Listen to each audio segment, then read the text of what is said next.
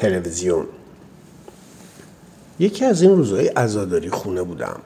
کرونا هم دست با تعطیل خونه نشینم می‌کرد. تصمیم گرفتم یکی دو ساعت تلویزیون ببینم. کانال یک زدم روحانی مشغول سخنرانی بود. حوصله شنیدن مطالبی رو که هزاران بار همه شنیدیم نداشتم. کانال دو سینه زنی شهر پخش می‌کرد. کانال سه عزاداری در آبادان. کانال چهار معمولا مستندهای علمی خوبی پخش می‌کنه. کانال چهار رو زدم فلسفه قیام آشورا پخش می‌شد. کانال تهران سینه زنی شبکه خبر عزاداری در شهرهای مختلف شبکه نسیم عزاداری در اردبیل. به شبکه مستند پناه بردم تا با زندگی حیوانی حشره یا ماهیان اقیانوس اطلاعاتم رو زیاد کنم. شبکه مستندم برنامه عزاداری داشت. شبکه های آی فیلم و یکی دو شبکه فیلمی دیگه هم برنامه‌ای داشتن که دست کم از سینه زنی نبود. شبکه ورزش با پخش مسابقه فوتبال یا والیبال یا هر ورزش دیگه شاید بهترین گزینه می نمود.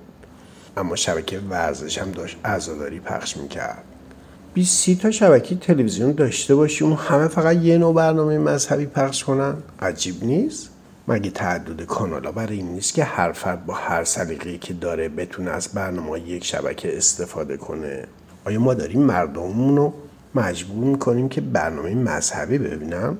یا فکر می‌کنیم در روزای عزا اونایی که برنامه عزاداری دوست دارن ببینن و اونایی که دوست ندارن بهتر مکدر بشن؟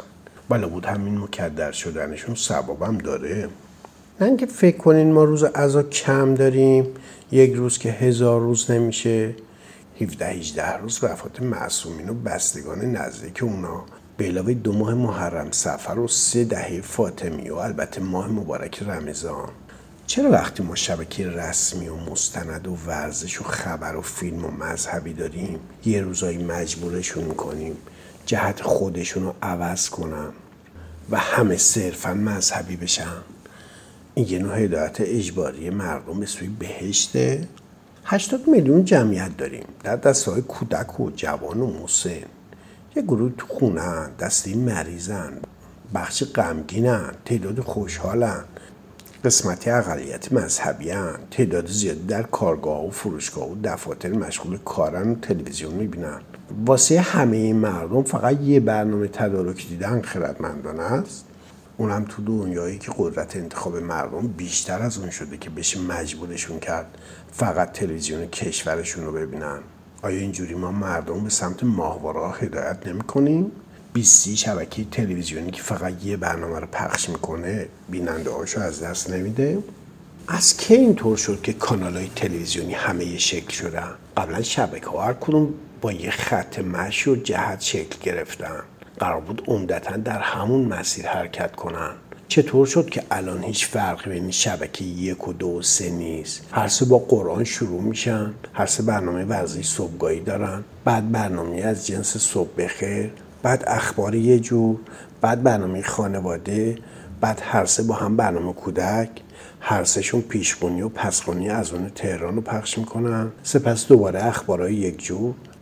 حتی فیلم ها رو طوری پخش می‌کنن که کسی نتونه از فیلم دو شبکه در یک روز استفاده کنه. و همین منوال تا آخر شب. نه اختلاف سبک نه تغییر در شکل برنامه ها نه استراتژی جذب بخشی از بینندگان نه تون روتر نه کند روتر.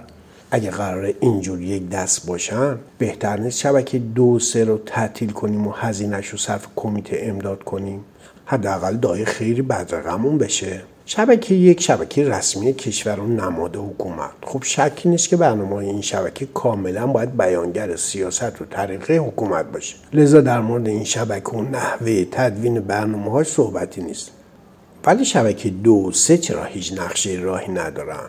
چرا هر کدوم نماینده بخش بزرگی از کشور نیستن؟ به عنوان مثال اگر شبکه دو نماد مصرف کنندگان کارگران و کارمندان باشه و شبکه سه نماد تولید کنندگان صادر کنندگان بانک ها صنعتگران و سیستم های توزیعی وقتی یک کالای مصرفی گران یا کمیاب میشه با همون قدرتی که شبکه دو گزارش هایی در تبیین مشکلات مردم تهیه و پخش می‌کنه شبکه سه نیز معذوراتی که علتی مشکل است رو گزارش می‌کنه. در این صورت و با داشتن اطلاعات هر دو طرف ترازو مقامات کشور روش های غیر علمی و ضد اقتصادی ممنوع کردن صادرات آن کالا و یا دستگیری چند توضیح کننده به عنوان محتکر رو در پیش نمی‌گیرن. با شیوه درستری به حل موضوع می‌پردازن اگر هم قانون غلطی ابلاغ بشه شبکه سه بازارهای صادراتی که ما در پی این تصمیم از دست میدیم و غیر قابل بازگشت بودن این شکست رو بازنمایی می‌کنه. مانع از ادامه تصمیم های ضربتی غیر موثر ادارات خواهد شد. در پی این خددار شدن شبکه دو سه مردم هم با توجه به گروهی که متعلق به آنن علاقمندی بیشتری به یکی از این دو شبکه پیدا می‌کنن و بینندگان این دو شبکه افزایش قابل ملاحظه‌ای پیدا می‌کنه. شبکه چهار با مشی برنامه های علمی فعال شد ولی این شبکه هم بعد از مدتی روالش با افزایش برنامه های مذهبی 40 50 درصد مشابه شبکه های یک و دو و سه شد. وعده پخش اذان تهران با مخلفات قبل و بعد آن افزایش برنامه های مذهبی سخنرانی مذهبی عزاداری و مناسبت های دینی این شبکه رو نمی‌تونه متمایز کنه. در مورد شبکه تهران که شبکه استانی صحبتی نمی کنیم. شبکه های مستند و عرضه سلامت و نسیمم با خط مشی مشخصی افتتاح شدن ولی اونا هم ناچار به پیمودن مسیر شبکه چهار گشتن شبکه های پخش فیلم هم همین سرنوشت رو پیدا نمودن. این سوال هست که چرا شبکه های کشوری بر اساس تهران تنظیم شدن؟ مگه نه این است که تهران هم اکثر ده درصد جمعیت کشور را شامل می شود چرا 90 درصد جمعیت کشور که در تهران ساکن نیستند باید از شبکه های کشوری اذان تهران را بشنوند مردم که یا اذان محلیشون نیم ساعت قبل اذان تهران بوده یا نیم ساعت بعد از اون؟ و اصلا چه آیده طرفداران پروپا قرص مذهب میشه که همه شبکه ها با هم از آن پخش کنن؟ برای مردمی که با این از آن نماز نمی‌خونن. این شیوه زیاد روی و غیر منطقی نیست. مگر هر استان شبکه خودشو نداره و از آن پخش نمی‌کنه؟ از طرف دیگه چرا ما یه شبکه مذهبی ایجاد نمی کنیم که برنامه های اون شامل انواع مناجات سخنرانی مذهبی میزگرد مذهبی پخش ادیه مذهبی و پرداختن به رویدادهای مذهبی باشه. چرا برنامه های مذهبی رو به زور در شبکه ورزش و مستند و شبکه علمی چهار شبکه دو شبکه سه و شبکه سلامت می گنجونیم آیا بهتر نیست که به مسیر و خط مشی هر کانال تلویزیونی احترام بذاریم و تلاش کنیم آن شبکه در مسیر خود بهترین باشه؟ دوره هدایت بازور به سر اومده و با احترام به بینندگان نظر آنان رو به آرمانی که مبلغانیم جلب کنیم. همین تفکر افراطی باعث شد بخش بزرگی از بینندگان ثابت و پروپا قرص تلویزیون اجبارا پای ماهواره ها بشینن و یا بختشون رو با شبکه های متعدد اجتماعی و تفریحات اینترنتی پر کنند. حضور خیلی هنرمندان و مدیران خوشفکر در تلویزیون مانع از اون است که فکر کنیم این مطالب دغدغه آنها نیست یا به فکرشان خطور نکرده مشکل این بوده که تنها بخشی از مذهبی های تند رو بر تلویزیون نفوذ داشتن. هر روز پیشنهاد جدیدی برای مذهبی تر کردن برنامه های تلویزیون دادن و کسی یارای مقاومت در مقابل اجرای خواسته آنان را نداشته. قدم به قدم پیش رفتن که شبکه ها این چنین همه یک رنگ شدن.